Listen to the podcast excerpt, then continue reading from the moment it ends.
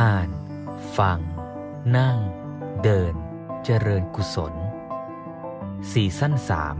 ตามรอยอริยวินัย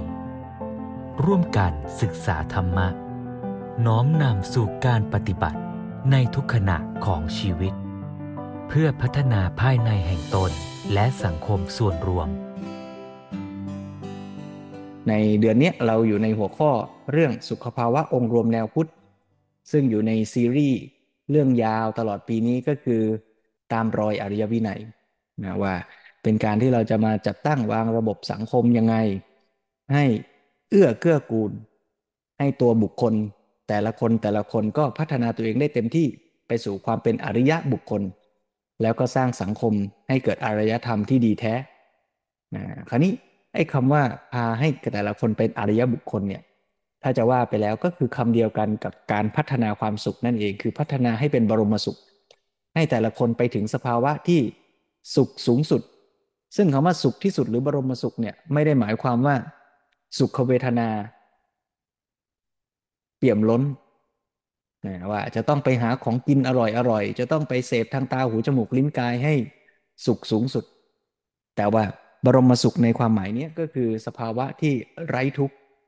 รือถ้าจะพูดให้ชัดลงไปอีกก็คือว่าไร้เหตุแห่งทุกข์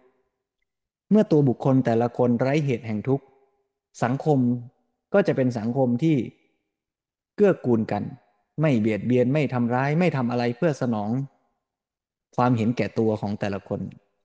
ทุกคนก็ไม่มีกิเลสตัณหา หรือมีน้อยลงน้อยลง ก็มีความพร้อมมากขึ้นที่จะทำอะไรอะไรเพื่อผู้คนและสังคมในโลกนี้นั้นอย่าเข้าใจผิดว่าพุทธศาสนานั้น สอนให้แต่ละคนนั้นหนีโลก ไปอยู่ในป่าในถ้ำแล้วก็นั่งหลับหูหลับตาทำใจให้เป็นกุศลแล้วจบ แต่ว่า ถ้าเป็นกุศลที่แท้มีปัญญาที่แท้ ละความเห็นแก่ตัวได้จริง สุดท้ายคนนั้นแหละ จะเป็นสมาชิกของโลกใบนี้ จะเป็นคนที่เกื้อกูลต่อโลก ได้อย่างเต็มศักยภาพที่สุด เหมือนอย่างที่หลวงพ่อสมเด็จใช้คำว่าบุคคลนิพพานทำการเพื่อโลกนะแต่ว่า คนที่นิพพานแบบนึกเอาเอง นิพพานแบบเห็นแก่ตัว แล้วก็ไปบอกว่า โอ้เนี่ย นิพพานแล้วก็ไม่สนใจใครนะเอาแต่ว่าฉันจะนั่งสมาธิฉันจะมีความสุขของฉันเนี่ยสุดท้ายก็กลายเป็นว่าทำไปทำมาอาจจะนั่งหลับตาด้วยกิเลสก็ได้นะ นั่งหลับตาด้วยความขี้เกียจขี้เกียจที่จะไปไปทำอะไรให้ใครเนะ่ยฉันก็เลยนั่งหลับตาดีกว่า เนี่ย เหมือนสมัยเด็กๆโยมเคย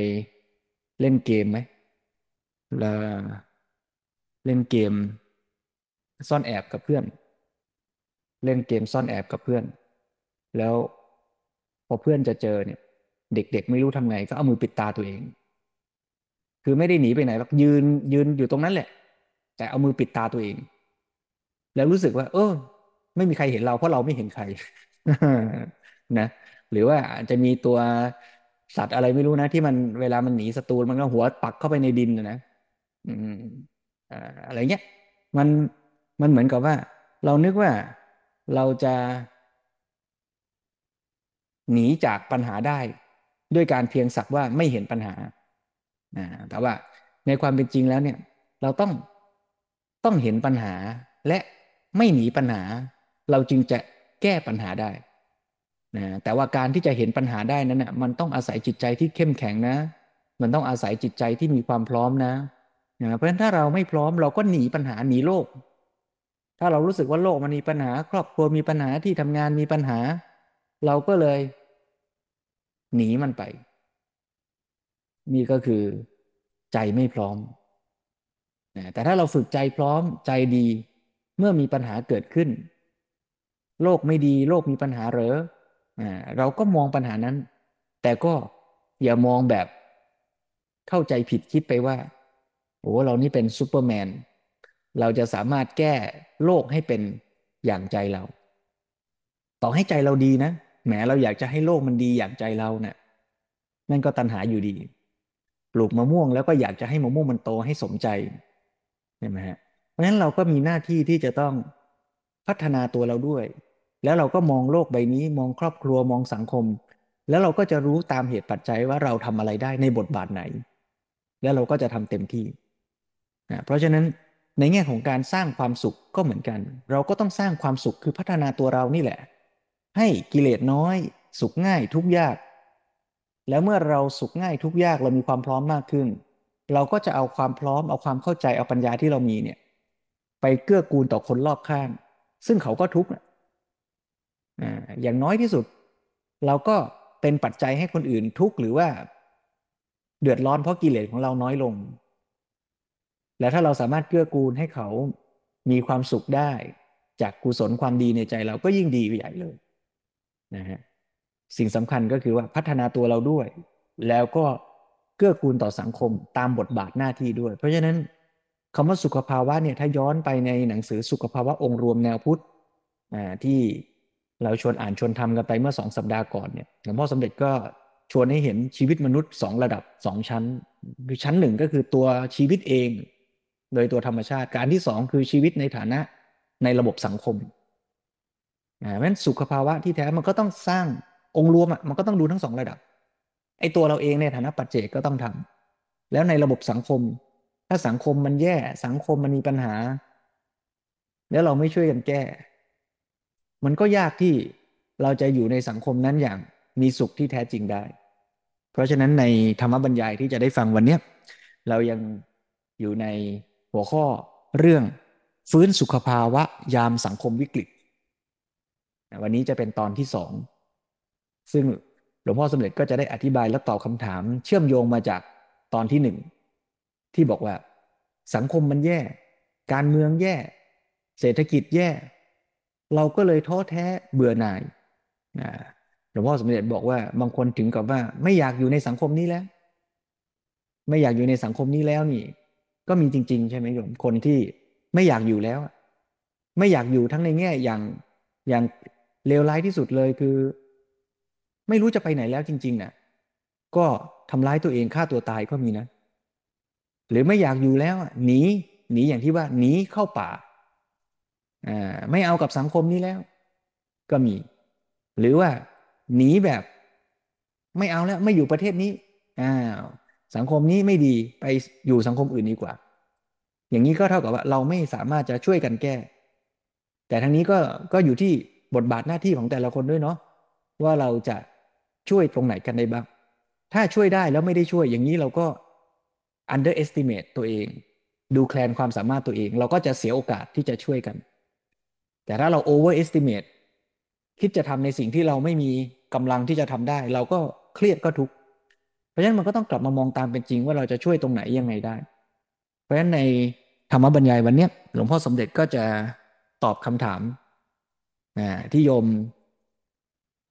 ประสบอยู่ว่าเนี่ยเบื่อปัญหาที่มันปรากฏอยู่ในโลก เพราะฉะนั้นเราจะสร้างสุขภาวะได้เนี่ยก็ต้องกลับมามองบทบาท ว่าเราจะทำอะไรได้ แล้วหลวงพ่อก็ยกตัวอย่างพระ ก็มีบทบาทในการที่จะทำให้สังคมดี แต่ก็ต้องรู้บทบาทหน้าที่ทำถูกบทบาทจึงจะดีทำผิดบทบาทก็กลายเป็นไม่ดีไป แล้วหลวงพ่อก็จะยกตัวอย่าง แม้แต่โจรโจรก็ยังต้องมี มีคุณธรรมอ่านั่นแปลว่าทุกคนเนี่ยต้องเอาธรรมเป็นใหญ่ ว่าตามธรรม คำว่าตามธรรมก็คือตามความเป็นจริง อย่างที่ว่าปลูกต้นมะม่วงก็ต้องลดน้ำตามธรรมว่าธรรมชาติมันต้องลดแค่ไหน แล้วเราทำอะไรได้แค่ไหน เราควรทํำยังไง มันถึงจะเกิดผลลัพธ์ที่ดีที่สุด ซึ่งจะเรียกว่า บุคคลนิพพานก็ได้ หรือว่าทำการเพื่อโลกให้เกิดสังคมที่ดีแท้ หรือจะเรียกว่าเป็นการพัฒนาความสุข ให้เป็นสุขภาวะ สภาพที่เป็นความสุขที่สมบูรณ์อย่างรอบด้าน ก็ได้เดี๋ยววันนี้เรามาฟัง คำตอบของหลวงพ่อสมเด็จ ในหัวข้อเรื่องฟื้นสุขภาวะ ยามสังคมวิกฤต ตอนที่สองครึ่งแรก ครึ่งหลังเดี๋ยวเก็บไว้ฟัง อาทิตย์หน้าชวนโยมได้ตั้งอกตั้งใจ แล้วก็สดับรับฟัง ธรรมบรรยายร่วมกัน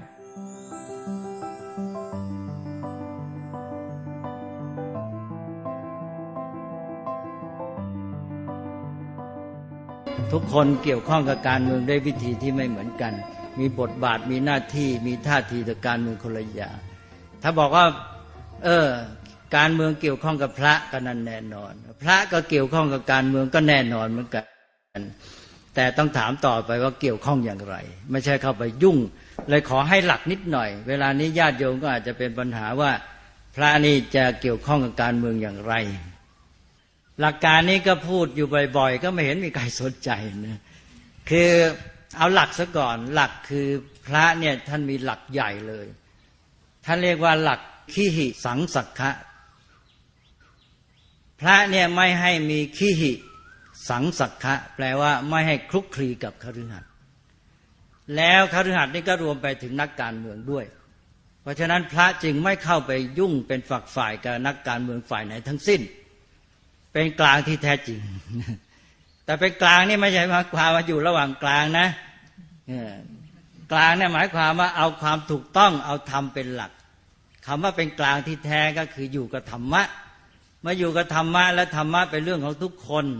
มันก็เลยเป็นของกลางไปหมดเลย ไม่เข้าใครออกใครทั้งนั้น พระก็เช่นเดียวกัน ต้องไม่เข้าใครออกใครเนี่ยเอาธรรมะเป็นเกณฑ์ก็อยู่กับธรรมะก็เป็นตัวแทนธรรมะ ว่าอย่างนั้นก็ได้ แล้วก็แสดงธรรมะไปแหละแล้วโยมก็เอาธรรมะเนี่ยไปวัดกันเข้าไป นี่ธรรมะนี้ก็เป็นเรื่องที่จะต้องตั้งเป็นเกณฑ์ไว้ เวลานี้เราก็ไม่ค่อยเอาใจใส่ และสังคมไทยเราด้วยหลักการที่พระไม่มีขี้สังสักะไม่เข้าไปคลุกคลีกับคฤหัสถ์รวมทั้งนักการเมืองเนี่ยเราจึงมีประเพณีในทางการเมืองการปกครองมาตลอด เป็นประเพณีการแยกระหว่างอาณาจักรกับศาสนาจักรนะขอให้ท่านดู โยมไม่ได้สังเกตเลย ขอให้ไปพิจารณากันนานแล้ว เถียงกันอยู่นี่แหละ จะเอาพุทธศาสนาเป็นศาสนาประจำชาติหรือไม่ ประเด็นนี้ไม่สำคัญเท่ากับประเด็นเนี่ยว่าการแยกศาสนากับรัฐ แล้วการแยกศาสนากับรัฐเนี่ยมันมีสองแบบ แบบไทยขอ ตั้งศัพท์ว่าเป็น positive church state separation หรือ positive separation of church and state แต่เดี๋ยวใช้คำสั้นก็พอแล้ว church state separation การแยกระหว่างศาสนาจักรกับอาณาจักร หรือจะเรียกว่าแยกรัฐกับศาสนา ทีนี้ของเขาเนี่เขาเป็นแบบนกติแบบอเมริกันเป็นต้นเนี่ยชัดเจนเลย คือของฝรั่งทั้งหมดเป็นการแยกแบบนกติ negative church state separation แต่เมืองไทยนี้เป็น positive church state separation ตลอดมาเลย แล้วให้ศึกษาเรื่องนี้ให้ดี แล้วจึงไปจัดการกับปัญหาเรื่องจะเอาพุทธศาสนาเป็นศาสนาประจำชาติหรือไม่ ถ้าเข้าใจเรื่องนี้ชัดเจนแล้วจะเอาเป็นหรือไม่เอาเป็นเนี่ยก็จะมีวิธีปฏิบัติที่ได้ผลดีทั้งสองอย่าง เอาเป็นก็ได้ก็ดีด้วย เอาไม่เป็นก็ต้องปฏิบัติให้เป็นให้ดี แล้วมันจะได้ประโยชน์ แต่เดี๋ยวนี้เราไม่รู้จัก สังคมของตัวเองเลยว่า เรามีประเพณีที่ว่า positive church state separation อย่างไร อย่างที่ว่าอาตมาก็เคยเล่าตัวอย่างให้ฟังเยอะแยะไป อย่างเรื่องขุนหลวงหาวัดเนี่ยตอนที่กรุงเก่าจะแตกเนี่ยกรุงเก่าจะแตกก็มีพระเจ้าแผ่นดินก่อนที่จะถึงแผ่นดินสุดท้ายเนี่ยมีพระเจ้าอยู่หัวบรมโกศพระเจ้าอยู่หัวบรมโกศจะสวรรคต ทรงพิจารณาเห็นว่าพระโอรสสองพระองค์ องค์พี่นี่ไม่ไหวแน่ ขึ้นครองแผ่นดินแล้วจะแย่ ก็เลยต้องตั้งองค์น้อง ก็เลยไล่องค์พี่ไปบวชเขาเรียกว่าตัดหางเข้าวัดไอ้ตัดหางปล่อยวัด ตัดหางปล่อยวัดเก็เป็นวิธีดีนะอย่าไปถือว่าไม่ดี ก็คือพอเข้าวัดแล้วก็ไม่เกี่ยวกับการเมือง ก็เลยเอาองค์พี่เนี่ยไปบวชซะแล้วก็องค์น้องก็คือ เจ้าฟ้าอุทุมพรก็ขึ้นครองแผ่นดิน เป็นพระเจ้าแผ่นดิน พระเจ้าอยู่หัวอุทุมพรทีนี้พอพระเจ้าอยู่หัวบรมโกศสวรรคตไปแล้วสิตอนนี้เป็นปัญหา พอสวรรคตไปแล้ว พระเจ้าอยู่หัวอุทุมพรนี่เป็นองค์ที่มีพระทัยดีครองแผ่นดินอยู่แล้วเป็นน้องด้วย องค์พี่นะอยากครองแผ่นดินก็ศึกออกมา เอาแล้วทีนี้พอศึกออกมาก็เป็นเรื่องแล้วทีเนี้ยก็รู้แล้วว่าพี่จะมา แย่งแผ่นดินแล้วเราจะทำไงดี เจ้าอยู่หัวอุทุมพรนี่ไม่หวงตำแหน่งฐานะอะไร ก็เลยสละให้พี่สละแผ่นดินก็ยกแผ่นดิน ราชบัลลังก์ให้พระเจ้าเอกทัตแล้วเจ้าฟ้าอุทุมพรก็ออกบวชแน่ใช่ไหมเขาออกบวชแล้วก็ไม่ยุ่งกัน เป็นวิธีของประเทศไทยในพุทธศาสนาที่ว่า church state separation นะแยกกันแต่ว่าเกื้อหนุนกันนะ ไม่ใช่แยกแบบ ที่ว่าขัดขวางหรือแย่งผลประโยชน์กัน หรือว่าเพราะว่ารังเกียจกันกลัวกันรังระแวงกัน แบบฝรั่ง แบบฝรั่งนี่เขาแบบแย่งกัน แข่งกันระแวงกัน นี่ของเรานี่แบบอุดหนุนกันก็คือว่าการพระศาสนานี่ก็มาเข้าช่วยรัฐในบทบาททางธรรมะในทางศีลทางธรรมเป็นต้นอันนี้ก็คนไหนไปบวชแล้วก็ไม่ยุ่งกับบ้านเมืองบ้านเมืองก็ไม่ขับไปยุ่งนี้เจ้าฟ้าอุทุมพรท่านก็ไป ผนวด พระเจ้าเอกทัตก็ขึ้นครองแผ่นดิน ต่อมาพม่ายกทัพมา พอมามาตีมาตีมาพระเจ้าเอกทัตเห็นว่าไม่ไหวแน่เลยก็เลยเรียกน้องให้มาช่วย น้องก็ต้องศึกออกมาสิใช่ไหมเนี่ยเนี่ยของไทยเราของฝรั่งเขาไม่ต้องศึกแล้วเขารบเลยเขารบทั้งเป็นนักบวชนั่นแหละนี่ของเราก็ต้องศึกออกมาศึกออกมาแล้วก็มารบ พม่าก็ถอยกลับไปพอพม่าถอยกลับไปเจ้าพี่ชักมองแหล้วเอไอเจ้านี่มันอยู่แล้วเดี๋ยวมันจะขึ้นกรองแผ่นดินหรือเปล่า ก็เลยเจ้าฟ้าอุทุมพรท่านเรียกขุนหลวงอุทุมพรก็ทรงทราบว่าเจ้าพี่ระแวงว่าอยากกันนั้นเลย เราก็ไม่ได้ปรารถนาความยิ่งใหญ่อะไร มาช่วยการแผ่นดินบ้านเมืองเท่านั้นพ้นภัยแล้วท่านก็กลับไปบวชอีกแล้วกลับไปบวชต่อมาพม่ามาอีกพม่ามาอีกรบมันจะจะแตกแล้ว แล้วคงมีเหตุอะไรหลายอย่าง ในพงศาวดารถึงก็เขียนไว้ว่าชาวบ้านเนี่ยตักบาตรเขียนข้อความใส่บาตรเจ้าฟ้าอุทุมพร ว่าขอให้ท่านศึกมาช่วยแผ่นดินเถิด บ้านเมืองจะแย่แล้วกรุงจะแตกแน่ แต่ตอนนั้นเจ้าฟ้าอุทุมพร ท่านตัดสินพระทัยแล้วไม่ศึก นั้นท่านก็ไม่ศึกออกมา แล้วก็กรุงก็แตกเนี่ยนะอันนี้ก็เป็นตัวอย่างอันหนึ่งของเรื่อง positive church state separation แบบไทย คือเราจะไม่ยุ่งกันเลย บ้านเมืองกับเรื่องของศาสนา แต่ว่ามีวิธีที่กลับมาหนุนซึ่งกันและกัน หรือเล่าอีกเรื่องหนึ่งถอยไปสมัยพระนารายมหาราช พระนารายมหาราชก็เป็นที่รู้กันว่าเป็นมหาราชผู้ยิ่งใหญ่ แต่ว่ามีความสัมพันธ์กับต่างประเทศเป็นอย่างดี ตอนนั้นก็ทางฝรั่งเศสนี่เข้ามามาก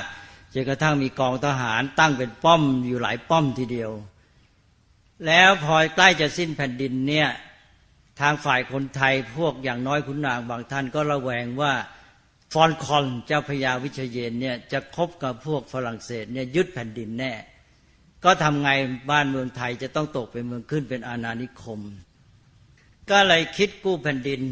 ก็ไม่ทราบว่าฝ่ายไหนถูกฝ่ายไหนผิดนะอีกฝ่ายหนึ่งว่าเป็นกบฏก็คือพระเพทราชากับพระเจ้าเสือ ก็เห็นว่า บ้านเมืองจะสิ้นแผ่นดินแล้ว สมเด็จพระนารายมหาราชก็ประชวรหนักแล้ว ก็เลยเอาทหารมาล้อมวังเลย สมเด็จพระนารายมหาราชนั้นก็ทรงกริ้วมากก็ตามพงศาวดารเล่าไว้ว่าครั้งหนึ่งเนี่ยฉวยพระขันขึ้นมาจะทรงลุกขึ้นมา แล้วก็หมดแรงเป็นลมหรืออะไรลงไปเลยเนี่ยก็ไม่ทรงไม่รู้จะทํำยังไง พระองค์ก็รู้แน่ว่าถ้าพระองค์สวรรคตเนี่ย พระเพทราชา และพระเจ้าเสือเนี่ยจะต้องจับขุนนางผู้ใหญ่ที่เป็นฝ่ายตรงข้ามมากมายประหารชีวิต พระองค์ก็คิดว่าจะต้องช่วย จะช่วยยังไง นี่แหละวิธีของไทย ก็วันหนึ่ง สมเด็จพระนารายมหาราชก็ให้ราชบุรุษ หรืออมาตไปที่วัดสมเด็จพระสังฆราช ไปขอนิมนต์สมเด็จสังฆราช พร้อมด้วยคณะสงฆ์มาบวชอมาตราชบริพาร สมเด็จพระสังฆราชก็เสด็จมาพร้อมด้วยคณะสงฆ์ที่เพียงพอจะบวชได้ พอมาถึงแล้วเรียบร้อยเข้าที่ดี สมเด็จพระนารายมหาราชก็ทรงดำรัสแสดงความมุ่งหมายของพระองค์ แล้วพระองค์ก็กล่าวคำถวายวังเป็นวัด ถวายวังแก่พระศาสนาพอถวายวางแก่พระเสร็จ สมเด็จสังฆราชพร้อมด้วยคณะสงฆ์ก็ทำพิธีผูกสีมาเนี่ยก็ผูกสีมาอย่างโบสถ์เนี่ย ก็ทำวังเป็นวัด แล้ววังนั้นก็พระราชนิเวศก็เป็นโบสถ์ชั่วคราว แล้วก็ทำการบวชเอาคนไหนจะมีภัยอันตราย ก็ให้บวชซะ ก็บวชการบวชเสร็จแล้ว สมเด็จสังฆราชก็พาพระใหม่เหล่านั้นนะซึ่งเป็นอมาตย์ผู้ใหญ่ในทหารผู้ใหญ่อะไรที่จะต้องตายเนี่ยตามสมเด็จสมเด็จสังฆราชออกไป ทหารฝ่าย พระเวทราชาอะไรอะไรคล้อมวางอยู่เต็มที่ ถ้าเป็นออกไปเป็นขนาดก็ฆ่าตายแน่นอน แต่ว่าไปเป็นพระเขาไม่ทำอะไรเลย ก็หมายความว่าอมาตราชบริพารทหารใหญ่เหล่านั้น ก็ติดตามสมเด็จสังฆราชไปอยู่วัด แต่ท่านเหล่านั้นการเมืองไม่เข้าไปยุ่งด้วย แต่ท่านก็ไม่เข้ามายุ่งการเมืองนะอันนี้เป็นวิธีที่เรียกว่า church state separation แบบไทยแบบพุทธ อันนี้เป็นหลักการที่คนไทยเราเนี่ยไม่รู้เรื่องขออภัยต้องใช้คำนี้ เวลาเถียงกันก็เถียงกันตอนนั้นเถียงกันเรื่องเนี่ยเรื่องศาสนาประจำชาติบอกให้ศึกษาเรื่องนี้ก็ไม่มีความสนใจเอาใจใส่ แล้วมันจะไปได้เรื่องอะไร ไม่รู้เรื่องมันก็ไม่ได้เรื่องนั้นนี่เป็นเรื่องเกี่ยวกับสังคมตัวเองที่จะต้องเข้าใจ นี่เราก็กลับมาสู่เรื่องนี้ก็คือพระเนี่ยเป็นผู้มีหน้าที่ให้ธรรมะแก่การเมืองทั้งหมด พระพุทธเจ้าตรัสสอนไว้มากมาย เรื่องเหล่านี้ธรรมะสำหรับพระราชา ก็เรามีทศพิธราชธรรมเอามาจากไหน แล้วก็เอามาจากพระพุทธเจ้าใช่ไหมเนี่ยแล้วก็มีจักรวรรดิวัดมีราชสังฆวัตถุ เวลาในหลวงจะขึ้นครองราชทุกแผ่นดินแหละ ก็จะมีพระราชพิธีบรมราชาพิเศษ ในพระราชพิธีนั้นก็จะมีการอ่านพวกถ้อยคำที่จะถือว่าเป็นคำสอนทางศาสนา ให้พราหมณ์อ่านนะไม่ใช่พระอ่านนะพราหมณ์อ่านแต่ว่าเป็นคำสอนทางพระ หลักธรรมที่จะต้อง มากล่าวในที่ประชุมนั้นสม่ำเสมอก็คือหนึ่งทศพิธราชธรรมสองราชสังฆวัตถุสี่สามจักรวรรดิวัตสิบสองสี่ขัตติยพละห้านะเนี่ยธรรมะสำหรับนักปกครองไม่ใช่เฉพาะพระเจ้าแผ่นดิน เคยพูดบอกว่าเนี่ยเวลานี้เราเปลี่ยนแปลงการปกครองแล้ว จากราชาธิปไตยมาเป็นประชาธิปไตยอำนาจก็เปลี่ยนจากพระมหากษัตริย์มาอยู่ที่ประชาชน แต่ว่าประชาชนก็มีตัวแทน มีสภาผู้แทนราษฎร แล้วก็มีรัฐบาล มีคณะบริหาร ก็เหมือนกับว่ามารับอำนาจ รับพระราชอำนาจมา ก็บอกว่าเนี่ยเมืองไทยเราเนี่ยรัฐบาลรับพระราชอำนาจมาเนี่ยแต่รับพระราชธรรมมาด้วยหรือเปล่า อันนี้คือสิ่งสำคัญเมื่อรับพระราชอำนาจมาต้องรับพระราชธรรมด้วย ถ้าไม่รับพระราชธรรมมาสุขภาวะทางการเมืองต้องเกิดปัญหาแน่นอนก็เวลานี้ไม่รู้นะญาติโยมบ่นกันเนี่ย ต้องแก้ให้ได้ ถ้าท่านใดเป็นนักการเมืองก็ต้องช่วย ต้องช่วยโดยที่ว่านำราชธรรมนี่แหละมา เพราะเวลานี้เราใช้พระราชอำนาจกันเต็มที่ แต่ว่าพระราชธรรมนี้ไม่เคยพูดถึง พระราชธรรมท่านไม่ได้ให้ไว้สำหรับองค์พระมหากษัตริย์องค์เดียว ก็คือให้สำหรับผู้ปกครองบ้านเมืองนั่นเอง ราชธรรมทั้งสี่หมวดที่ว่ามันเนี่ย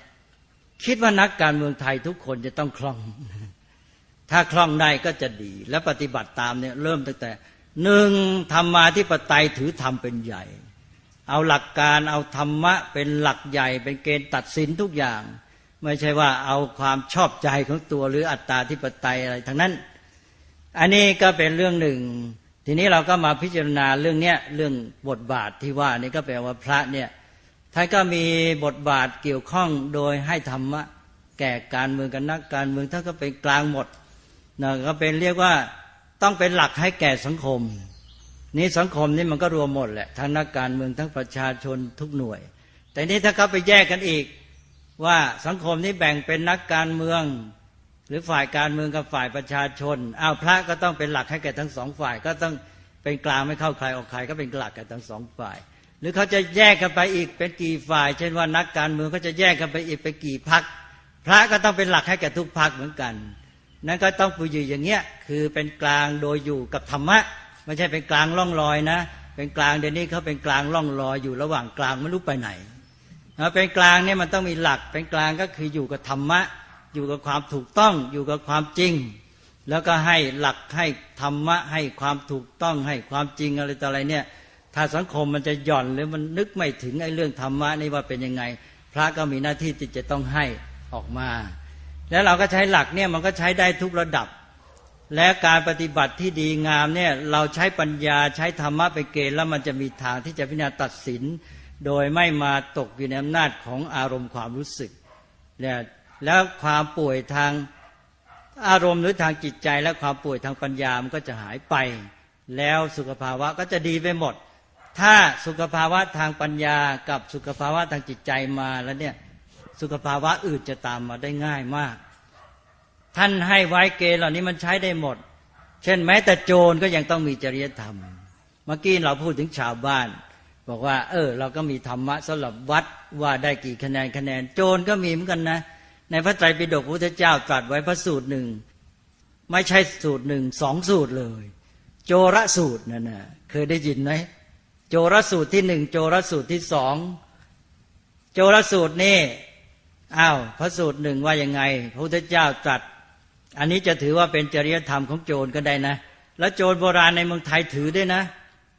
ท่านเราไปดูละคนไทยโบราณเนี่ยโจรก็ยังมีจริยธรรม และโจรมีจริยธรรมแน่นอนมันดีต่อบ้านเมือง ดีต่อประชาชนมากกว่าโจรไม่มีจริยธรรม ในขณะที่เราไม่สามารถไม่มีโจร ก็ขอให้มีโจรที่ดีหน่อยใช่ไหมทีนี้พระพุทธเจ้าตรัสไว้ อันนี้ก็โจรสูตรก็บอกว่า มหาโจรประกอบด้วยองค์แปดประการ จะไม่ย่อยยับฉับไวแต่จะอยู่ได้นานเพราะงั้นอ้าวว่ายังไง องค์แปดประการหนึ่งไม่ทำร้ายผู้ไม่ทำร้ายเออเขาไม่สู้อย่าไปทำร้ายเขา เขาไม่ทำร้ายอย่าไปทำร้ายเขาสองไม่ปล้นเอาจนเขาหมดตัว นะสองสามไม่ลักพาสตรีสี่ไม่ข่มเหงกุมารีนะไม่ข่มเหงเด็กผู้หญิงห้าไม่ปล้นบรรพชิตนะคือไม่ปล้นพระสงฆ์หกไม่ปล้นพระคลังหลวง แล้วก็ต่อไปไม่ทำการประชิดถิ่นเกินไป ประชิดถิ่นนี่หมายความว่าไง ก็ถิ่นที่ตัวอยู่นะเป็นทำการประชิดถิ่น นะก็จะเดือดร้อนมาก แล้วก็ข้อสุดท้ายบอกว่าฉลาดในการเก็บนะในการเก็บรักษา เอ้นี่ครบแปดหรือเปล่าไม่ทราบนะ ครบนะเอาละเนี่ยนี่ก็เป็นจริยธรรมของโจร เราจะได้ยินว่าโจรสมัยโบราณเนี่ยชาวบ้านเขารู้กันนะถ้าโจรพวกนี้เป็นหัวหน้าใหญ่แล้วเขาจะถือจริยธรรมเคร่งมาเรื่องเหล่านี้ที่พระพุทธเจ้าตรัสไว้เนี่ยนั้นเวลานี้มันขาดหลักไปหมด แม้แต่โจรก็ไม่มีจริยธรรม ใช่ไหมทำการปล้นกันไม่มีหลักเลยเนี่ย แล้วบ้านเมืองมันจะอยู่ยังไง สังคมมันก็งอนแงนเต็มที อย่างที่ว่าแม้แต่งานวัดก็ไม่มีแล้ว กินเหล้ากันงานศพก็ไม่เคารพต่อคนตายกินเหล้ากันอะไรต่าง ๆ เหล่านี้แล้วสังคมมันจะเหลืออะไรล่ะดังนั้นมันจะต้องมาชำระสัตว์สามสังคมนี้ยกเครื่องกันใหม่นั่นก็เอาธรรมะนี่แหละกลับมา แล้วธรรมะอยู่ได้ที่คน ก็คือคนคือโยมทุกคนนี่ต้องตั้งหลักขึ้นมาว่า เวลานี้สังคมมันป่วย การเมืองมันป่วย ศาสนาป่วย อะไรต่ออะไรป่วย เรานี่แหละต้องตั้งหลักขึ้นมาและช่วยกัน มาตั้งเจตนาให้ดีจิตใจที่ดี แล้วก็ปัญญามาแล้วช่วยกันคิด แก้ไขหาทางและใช้ธรรมะเป็นหลักเป็นเกณฑ์ อย่างที่ว่าถือธรรมเป็นประมาณเอาหลักการเป็นเกณฑ์เนี่ยต่อไปนี้เราก็เดินหน้าได้ นี่ก็เป็นวิธีการอย่างหนึ่งที่คิดว่าจะช่วยเรื่องของประเทศชาติสังคมเรานี้ได้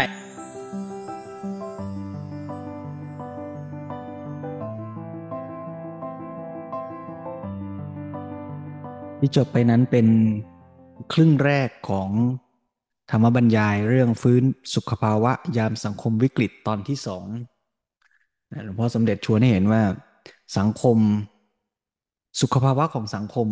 ในระดับสังคมจะดีได้ ก็เริ่มจากการพัฒนาสุขภาวะในระดับจิตและปัญญา คือถ้าบุคคลในสังคมมีจิตใจมีปัญญาที่ดี ก็จะจัดตั้งวางระบบสังคมที่เรียกว่าวินัย หรือศีลที่ดีงามที่เราคุยกันเรื่องอริยวินัยเนี่ยอริยวินัยคือระบบสังคมที่มันจะดีเนี่ยมันก็เกิดจากจิตใจและปัญญาที่ดี ถ้าจิตใจเราเจตนาร้ายต่อกัน เจตนาเอารัดเอาเปรียบ เราก็จะสร้างระบบสังคมไม่ว่าจะระบบการศึกษา ระบบการปกครอง ระบบกฎหมาย หรือแม้แต่ระบบการดูแลสุขภาพร่างกาย ก็จัดตั้งแบบเอาเปรียบ จัดตั้งแบบแข่งขันแข่งแย่งกัน แต่แม้ว่ามีจิตใจเจตนาดี มีความปรารถนาดีต่อกัน แม่รักลูก แต่ว่าขาดปัญญา บางทีก็กลายเป็นพ่อแม่รังแกฉัน บางทีก็กลายเป็นตั้งกติกาที่เร้าตันหา ให้ลูกต้องยิ่ง เครียด แข่งขันแก่งแย่ง ถ้าเราอยู่ในสังคม เราเป็นหัวหน้างาน เราจะสร้างสุขภาวะในที่ทำงาน Happy Workplace จะเกิดขึ้นได้อย่างไร ก็ต้องเกิดจากสมาชิกในสังคมที่มีจิตใจมีปัญญาที่ดี แล้วเราก็มองปัญหาในสังคมที่เป็นอยู่ โดยไม่หนีปัญหาด้วยใจที่ดีด้วยเจตนาดีและมีปัญญาด้วย ถ้าเราฝึกกันอย่างนี้ชวนกันอย่างนี้เนี่ย ตัวเราเองเราก็ค่อย ๆ ดีขึ้น สังคมเราก็จะไปสู่ภาวะสุขภาวะ ดีที่สุดที่มันจะเป็นได้นั่นน่ะ เพราะฉะนั้นแบบฝึกหัดเนี่ยก็คือการเอาจิตที่ดี ไปดูปัญหา ไปดูสังคมไปดูสิ่งที่มันเป็นตรงหน้าเนี่ยชัดๆ แล้วก็จัดการกับมันตามเหตุตามปัจจัย สุขภาวะในระดับสังคมเมื่อกี้ที่หลวงพ่อพูดเนี่ยคีย์เวิร์ดก็คือต้องเริ่มจากสุขภาวะในระดับบุคคลคือมีจิตใจมีปัญญา และเอาจิตใจที่ดีนั้นไปดูปัญหาชัดๆ เอ๊ะการไปดูปัญหาเนี่ย มันเข้าเรื่องอะไร มันก็คือหลักอริยสัจสีนั่นแหละ ก็คือเอาจิตเอาใจเราเนี่ยไปดูดูทุกไงทุกคือปัญหา เราก็ดูปัญหานั้นน่ะกำหนดรู้ทุกขังปรินเยยังหลักการเดียวกันเลย ไม่ว่าจะเป็นทุกในระดับบุคคล หรือทุกในระดับสังคม คือปัญหาเนี่ยอันนี้ถ้าเราเห็นว่าเป็นปัญหา แล้วเราหนีปัญหา เราก็ไม่ได้แก้ปัญหา แต่เรามีจิตใจที่ดีแล้วเราก็ไปมองดูทุกชัดๆ เห็นทุกตามที่มันเป็น เพราะฉะนั้นมันก็คือแบบฝึกหัดเดียวกันกับที่เราตั้งสติ แล้วก็ไปสังเกตทุกที่ปรากฏ อันนี้ในระดับฝึกหัดในระดับชีวิตของเราเนี่ย ทุกที่ว่านี้คืออะไรล่ะ ทุกที่ว่านี้ก็คืออุปาทานขันห้านั่นเอง ก็คือขันห้า ที่มันมีลักษณะพร่องไม่สมบูรณ์ คือมันเปลี่ยนแปลงแปรผันตามเหตุปัจจัย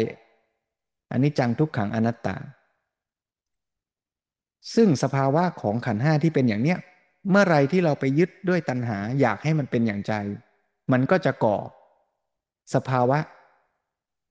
เศร้าโศก ร้อนรน อึดอัดคับข้อง หม่นหมองจิตใจ ให้ปรากฏออกมา เป็นอาการทุกข์ที่ปรากฏอ่าเพราะฉะนั้นถ้าเราไม่อยากให้มันเป็นทุกข์อย่างนั้น เราก็ต้องรู้เท่าทัน แล้วเราก็ปฏิบัติต่อมันด้วยปัญญา อย่าไปปฏิบัติต่อมันด้วยตัณหา ถ้าเราทำอย่างนี้กับชีวิตเราได้ เมื่อเราไปอยู่ในสังคม ระบบสังคมไม่ดี ระบบสังคมไม่เป็นธรรม เราก็ไม่ได้ไปปฏิบัติต่อมันแบบหนีมัน อย่างนี้ก็ไม่ถูก เมื่อเรากลับไปดูมันชัด เห็นว่าเป็นปัญหาเราก็ไม่ได้ปฏิปฏิบัติต่อมันด้วยตัณหาหรือโทสะอยากจะให้มันเป็นอย่างใจ อยากจะทำลายคนที่คิดไม่เหมือนเรา ให้สิ้นไป แต่มองตามเหตุปัจจัยจริง ๆ แล้วก็ปฏิบัติต่อสิ่งนั้นด้วยปัญญา หลักการเดียวกัน เพราะฉะนั้นแบบฝึกหัดของเราวันนี้ก็เลยกลับมาที่ว่า เอาสติไปรับรู้ดูปัญหาให้ชัด ให้เห็นปัญหาตามความเป็นจริง ปัญหาที่ว่านั้นอยู่ที่ไหนก็อยู่ที่กายและใจของเรานี่แหละ แต่ย้ำว่าพูดอย่างนี้ อย่าได้เข้าใจว่าอ้าวนี่ไงพุทธศาสนาสอนว่า ปัญหาในโลกไม่สนใจสนใจแต่ที่รูปนามขันห้าตัวเองเท่านั้น ก็ต้องบอกว่า สนใจทั้งหมดอ่าแต่ว่าตัวเองก็ต้องจัดการด้วย แล้วเมื่อตัวเองมีความพร้อมเท่าไหร่ก็จัดการกับโลกด้วย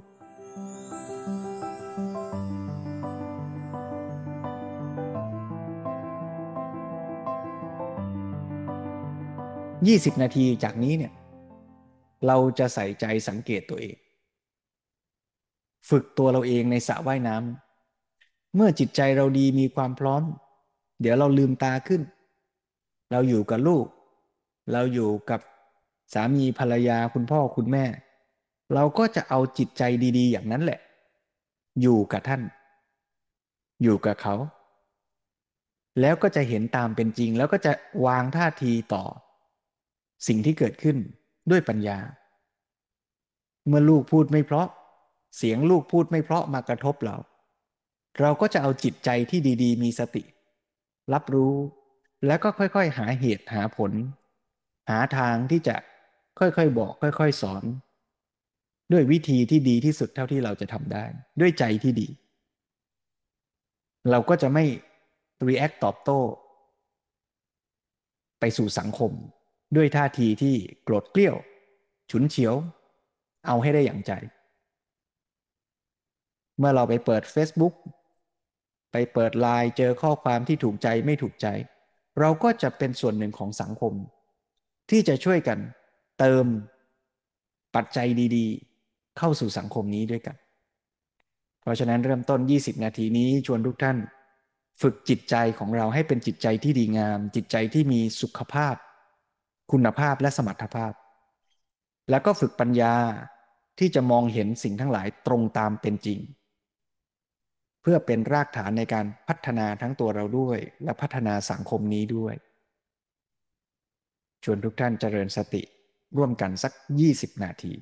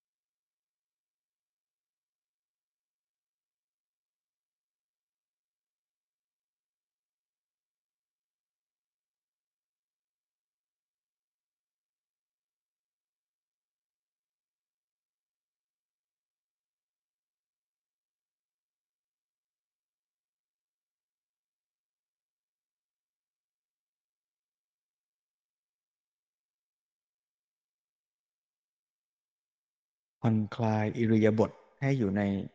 สภาวะที่สบาย เกื้อกูลต่อการเจริญสติ เมื่อมีความทุกข์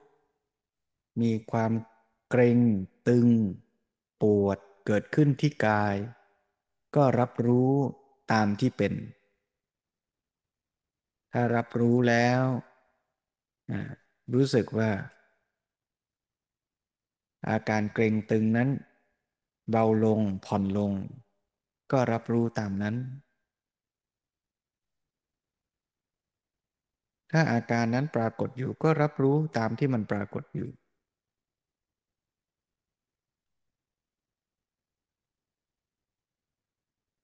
ปล่อยวางเรื่องราวที่กังวลในใจ ใส่ใจรับรู้อารมณ์กรรมฐานอย่างใดอย่างหนึ่ง ที่ปรากฏเป็นจริงเฉพาะหน้า ในแต่ละปัจจุบันขณะ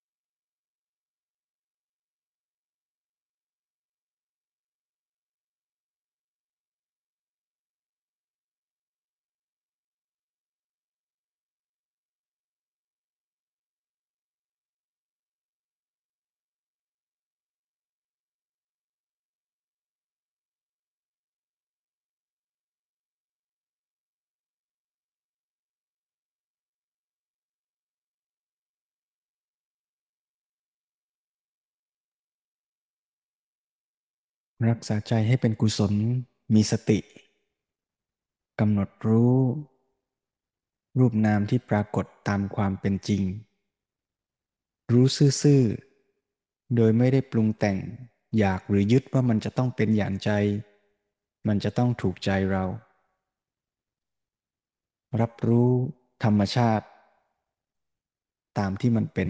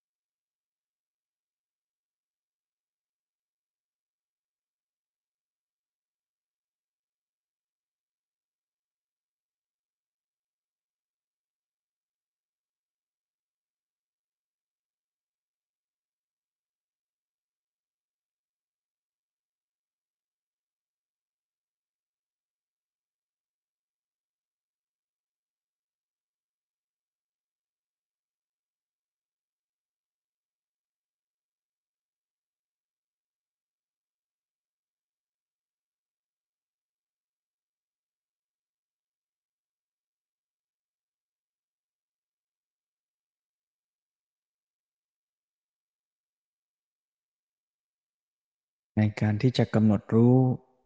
สิ่งตรงหน้าตามเป็นจริงได้จำเป็นต้องอาศัยใจที่มีสติ มีความเข้มแข็ง มีความเพียร มีความจดจ่อตั้งมั่น ไม่วอกแวกซัดสาย ไม่ซึมเศร้า ไม่ฟุ้งซ่าน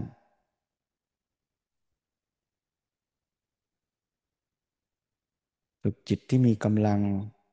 รับรู้สิ่งที่ปรากฏตรงหน้า ด้วยจิตใจที่พร้อมอ่อนโยน ยิ้มแย้ม กับสิ่งที่ปรากฏไม่ว่าสุขหรือทุกข์ ดีหรือร้าย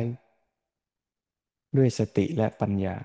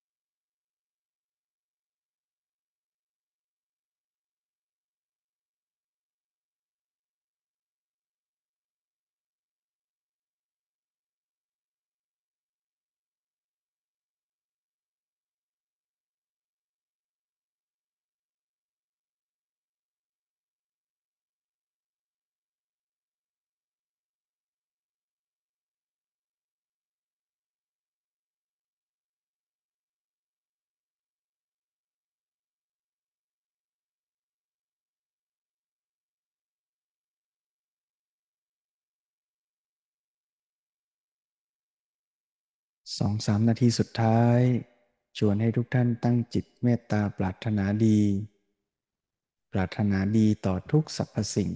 เริ่มต้นตั้งแต่ตัวเราเอง ไม่ว่าสภาวะธรรมอย่างไรปรากฏเกิดขึ้น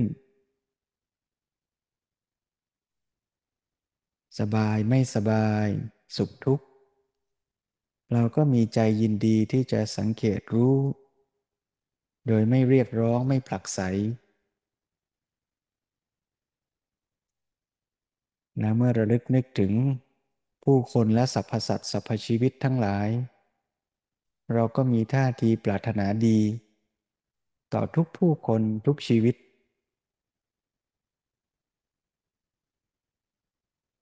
เข้าใจตามที่เป็นโดยไม่เรียกร้องและผลักไสให้สิ่งทั้งหลายให้ผู้คนทั้งหลายจะต้องเป็นอย่างใจของเรา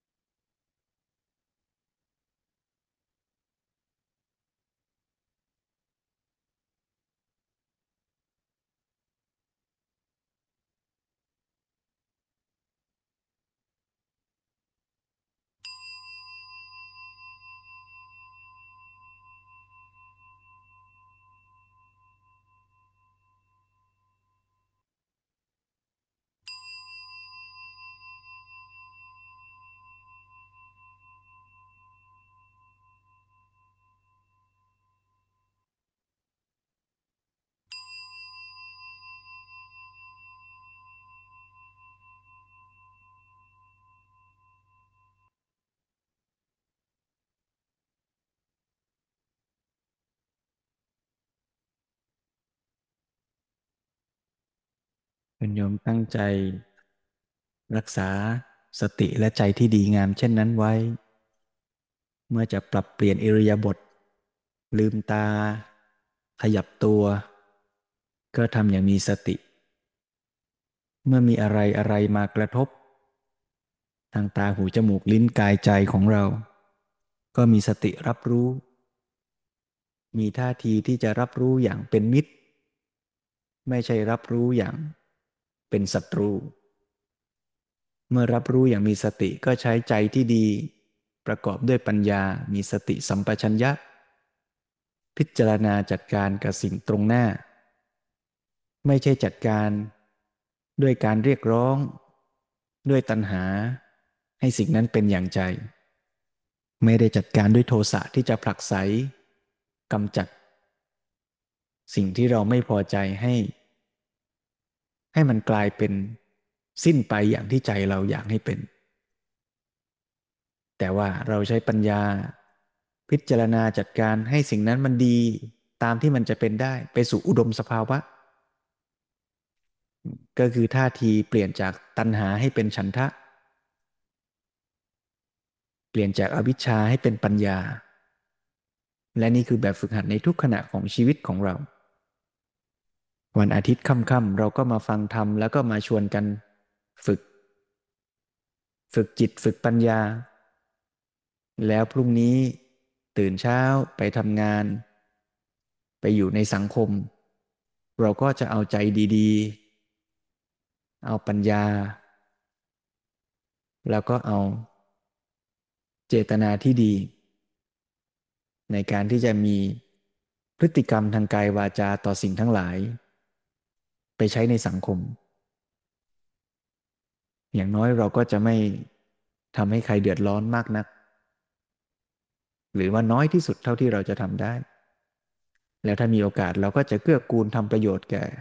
ทุกผู้คนด้วย ตามบทบาทหน้าที่ที่เราจะทำได้ เป็นพระก็ทำแบบพระ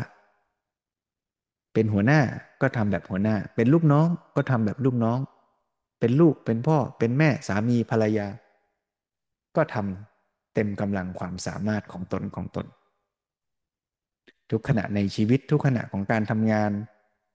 ก็จะเป็นโอกาสในการพัฒนาชีวิต และร่วมกันสร้างสรรค์สังคม พัฒนาตัวเองให้มีความสุขเต็มที่สุขที่แท้จริง แล้วก็สร้างสุขภาวะ ที่สมบูรณ์ให้แก่สังคมด้วย อ่าน ฟัง นั่ง เดิน เจริญกุศลสี่สั้นสามตามรอยอริยวินัย